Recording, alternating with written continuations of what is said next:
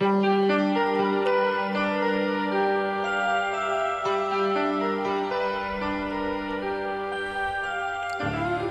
Hello，欢迎收听无节操、有逼格、真尿性的电影节目，我是于叔。喜欢电影的朋友们，欢迎关注我们的微信公众号“独立于电影”，也可以在腾讯、优酷视频搜索“好片两部半”。我们每周给大家介绍两部电影、一部短片，希望大家喜欢。啊，那么今天呢，于叔要说的主题是关于日本的一部开了挂的神剧。距离一九九零年四月十九日呢，第一次播出已经整整二十五周年了。相信听到背景音乐的鱼友呢，马上就可以猜到啊，于叔说的就是《世界奇妙物语》。我先给大家简单介绍一下啊，《世界奇妙物语》呢，可以说是日剧史上的一大奇迹、一大变革。日本四大民营电视台之首的这个富士电视台呢，一九八九年开始播出了一部名为叫《发生的奇妙事》的短片系列剧。然后，在一九九零年呢，正式定名为《世界奇妙物语》。多年来，该剧始终贯彻了一就是叫由著名主持人田森的这种说故事的形式。他把一个个故事呢变成短篇剧集播放出来。虽然时间短，但是每个故事呢都短小精干，令人回味无穷。迄今已有五百多集的小故事。于叔之前呢，在这个好片两部半中呢，就曾经推荐过《世界奇妙物语》里面的两个短片。昨日公园和居易三十天，啊，这是满满的想象力和汹涌的爆发力。世界奇妙物语的故事呢，大多都是来自这个一些都市传说。它的一大特色啊，就是让人不停的猜，却永远都猜不到结局，也就是传说中的神转折。世界奇妙物语比一般的这个日剧的篇幅呢，相对是要短一点的。它每一个故事呢，都在二十分钟左右，剧情紧凑，让人不服不行。几乎所有日本的一线大腕呢，无数你们舔屏的男神女神，都曾出演过这一部《世界奇妙物语》啊。随便举举例子，比如像木村拓哉啊，这个芥雅人啊，野村弘生、绝北真希、松本润、生田斗真等等等等。今天呢，于叔呢就在这里要推荐的就是这个《世界奇妙物语》的最近播出的一集，也就是现在二十五周年的特别版，绝对是良心制作啊。还是原来的配方，还是原来的大叔，啊！每次于叔呢看到这个森田大叔的笑容呢，就会感觉后背凉凉的，就和听这个背景音乐是一样的。二十五年前的这个大叔啊，跟现在这个王家卫呢，还是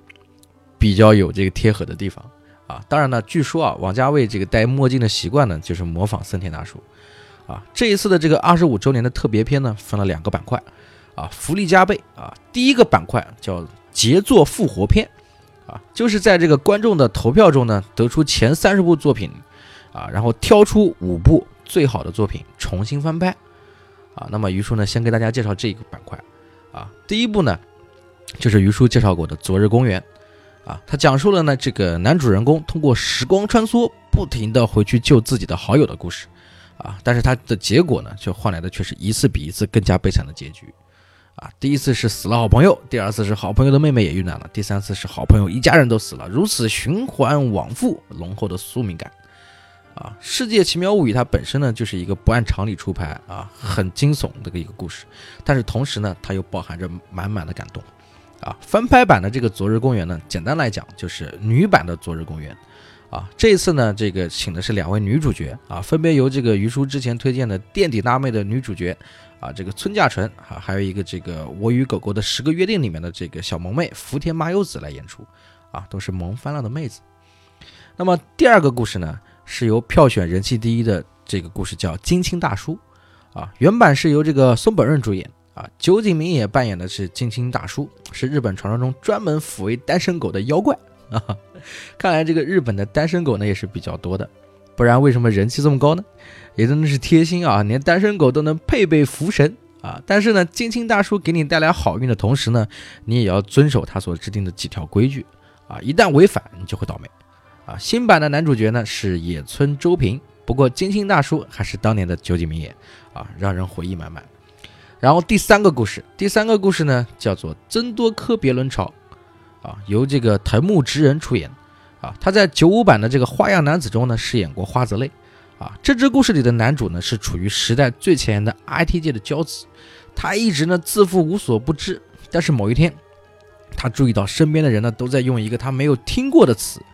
啊，在这个叫做增多科别伦巢啊。其实我于叔呢也现在也不太清楚这个意思啊。自尊心作祟的他呢拉不下脸问别人，于是为了查这个词的意思呢费尽周折，啊。然后第四个故事呢是你好正午，啊，他讲述了一个吃货不停的吃不停的吃的故事。正午时分，城郊的这个饭馆来了一个吃货。小镇的人们呢，因为好奇聚集在他的身边，感觉他快吃完了，结果他又点了一道，如此往复之后，发生了一个故事，啊，然后最后一个故事呢，叫做出售回忆的男人，啊，说的是一个失去工作、负债累累、被妻女嫌弃的人，一个寂寞的人活着的人，啊，他为了躲避催债人，逃到了一个奇怪的研究所的附近，最后呢，他被高价购买你的人生这个提示所吸引。他走了进去，等待着他的呢是一个出售自己的回忆来换取高额报酬的交易，啊，不知道大家会不会愿意呢？啊，那么现在呢，于叔在说第二个板块，第二个板块呢是于叔重磅推荐的，叫做电影导演片，啊，这个板块里面呢，世奇呢请来了这个五名著名的导演，拍摄了五个故事，都是全新的，啊，电影导演片呢，这个第二个板块的，首先第一个故事就是佐藤司马子导演的《箱子》。啊，女主角是竹内结子。故事一开始呢，女主角被人用棍子袭击头部，等她醒来，发现自己居然被锁在了一个金属箱子里。幽闭恐惧症发作的同时，她还在身上发现了一条虫子。啊，真的是鸡皮疙瘩一身啊！除了这些可怕的东西呢，箱子里呢有手机，还有手电筒，还有笔。啊，于库于叔一开始呢以为这是学这个活埋，但是看到后来呢才发现什么叫做峰回路转。啊，这个神结局呢是基本上是猜不到的啊。但是为了防止这个结局的作用力被大大减少啊，于叔就不在这里不剧透了啊。那么这个电影导演片的第二个故事呢，讲的叫做《幸福的眼镜》啊，是由这个跳跃大搜查线的这个导演啊本广克行执导啊。男主是于叔十分喜欢的这个七夫木村啊。七夫木村是一个单身狗，但是他没有遇到这个金星大叔，而是遇到了一副眼镜啊。这副智能眼镜呢，能够提供服装搭配啊、泡妞指南啊、生活百科啊等等等等。总之是只有你想不到，没有他帮不到的地方，啊，那么欺负木村戴着这副眼镜走上了人生的巅峰啊，不仅把到了漂亮妹子，从此也不再是单身狗了，而且他的事业也是突飞猛进。但是有一天，妹子突然发现了这副眼镜，哎，这个故事到此结束啊。他的这个表现的后面的这个故事啊，螳螂捕蝉，黄雀在后的这种想象力表现力呢，都是非常完美的啊，希望大家能够关注啊。然后第三个故事呢，叫做凶宅。啊，是由这个中田秀夫导演啊，这是我们所这个大名鼎鼎的《午夜凶铃》的，啊，这部片子就是出自他的《鬼才之手》啊。那么中谷美纪呢是出演这部片子的女主角啊。还记得这个？不知道大家记不记得《被嫌弃的松子的一生》里面的松子啊？这支故事呢是跟这个《午夜凶铃》是有一样的元素的。总之呢是在这个半夜的某个固定的时间啊，突然呢这个电话响起来了。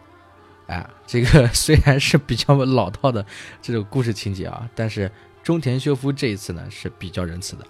啊。那么第四个故事啊，这部电影导演片的第四个故事是叫做叉，也就是 X，啊，是由之前大热的这个寄生兽系列的导演山崎贵执导的啊。故事讲述的是讲某一天呢，由这个阿布隆史饰演的这个男主角呢，突然间发现自己的额头上有一个巨大的 X，一个叉啊，但是这个标志呢。只有他自己看得见，别人却看不见，啊！最后呢，他发现有有一个跟他有同样遭遇的一个拉面店的老板啊，他们一起发现了这个额头，预示的就是表示你在不久的将来就会死，啊！这个日本人真的是有着这种 挥之不去的末日情节，啊！那么于叔要说的最后一个故事呢，也是这部里面的电影导演片的最后一个故事，叫做《USO 的谎言》，啊，导演是清水从，日本著名的这个谎言类的故事，啊，这个故事讲的是什么呢？讲的是，日本呢是一个没有谎言的国家，啊，广告台词呢这个死正直的，啊，没有任何一个人会说讲会说假话。但是有一天呢，一个手机营销员突然就获得了说谎话的能力，啊，他还交给了自己另外两个朋友，于是他们三个人就将这个世界搅得天翻地覆，啊，这个故事呢是一个非常具有社会意义的故事，啊，他想表达的就是说，如果全世界都是谎言，啊，那么人与人之间没有任何信任，那么社会也就不存在了。啊，当然呢，如果全部都是真话的呢，那么伤害也是绝对无法避免的，啊，那么谎言和真实之间的这个平衡点到底在哪里呢？啊，介于这个世界奇妙物语的这个尿性啊，哦不惯例，啊，他们最惊艳的地方呢，就是在这里，给人惊喜啊，真的是给人惊喜。那么于叔推送的这个点呢，相信正好也非常适合大家看啊。那么欢迎大家呢通过微信搜索“独立于电影”关注我们啊，回复“世界奇妙物语二十五周年”，那么于叔给你福利，谢谢大家。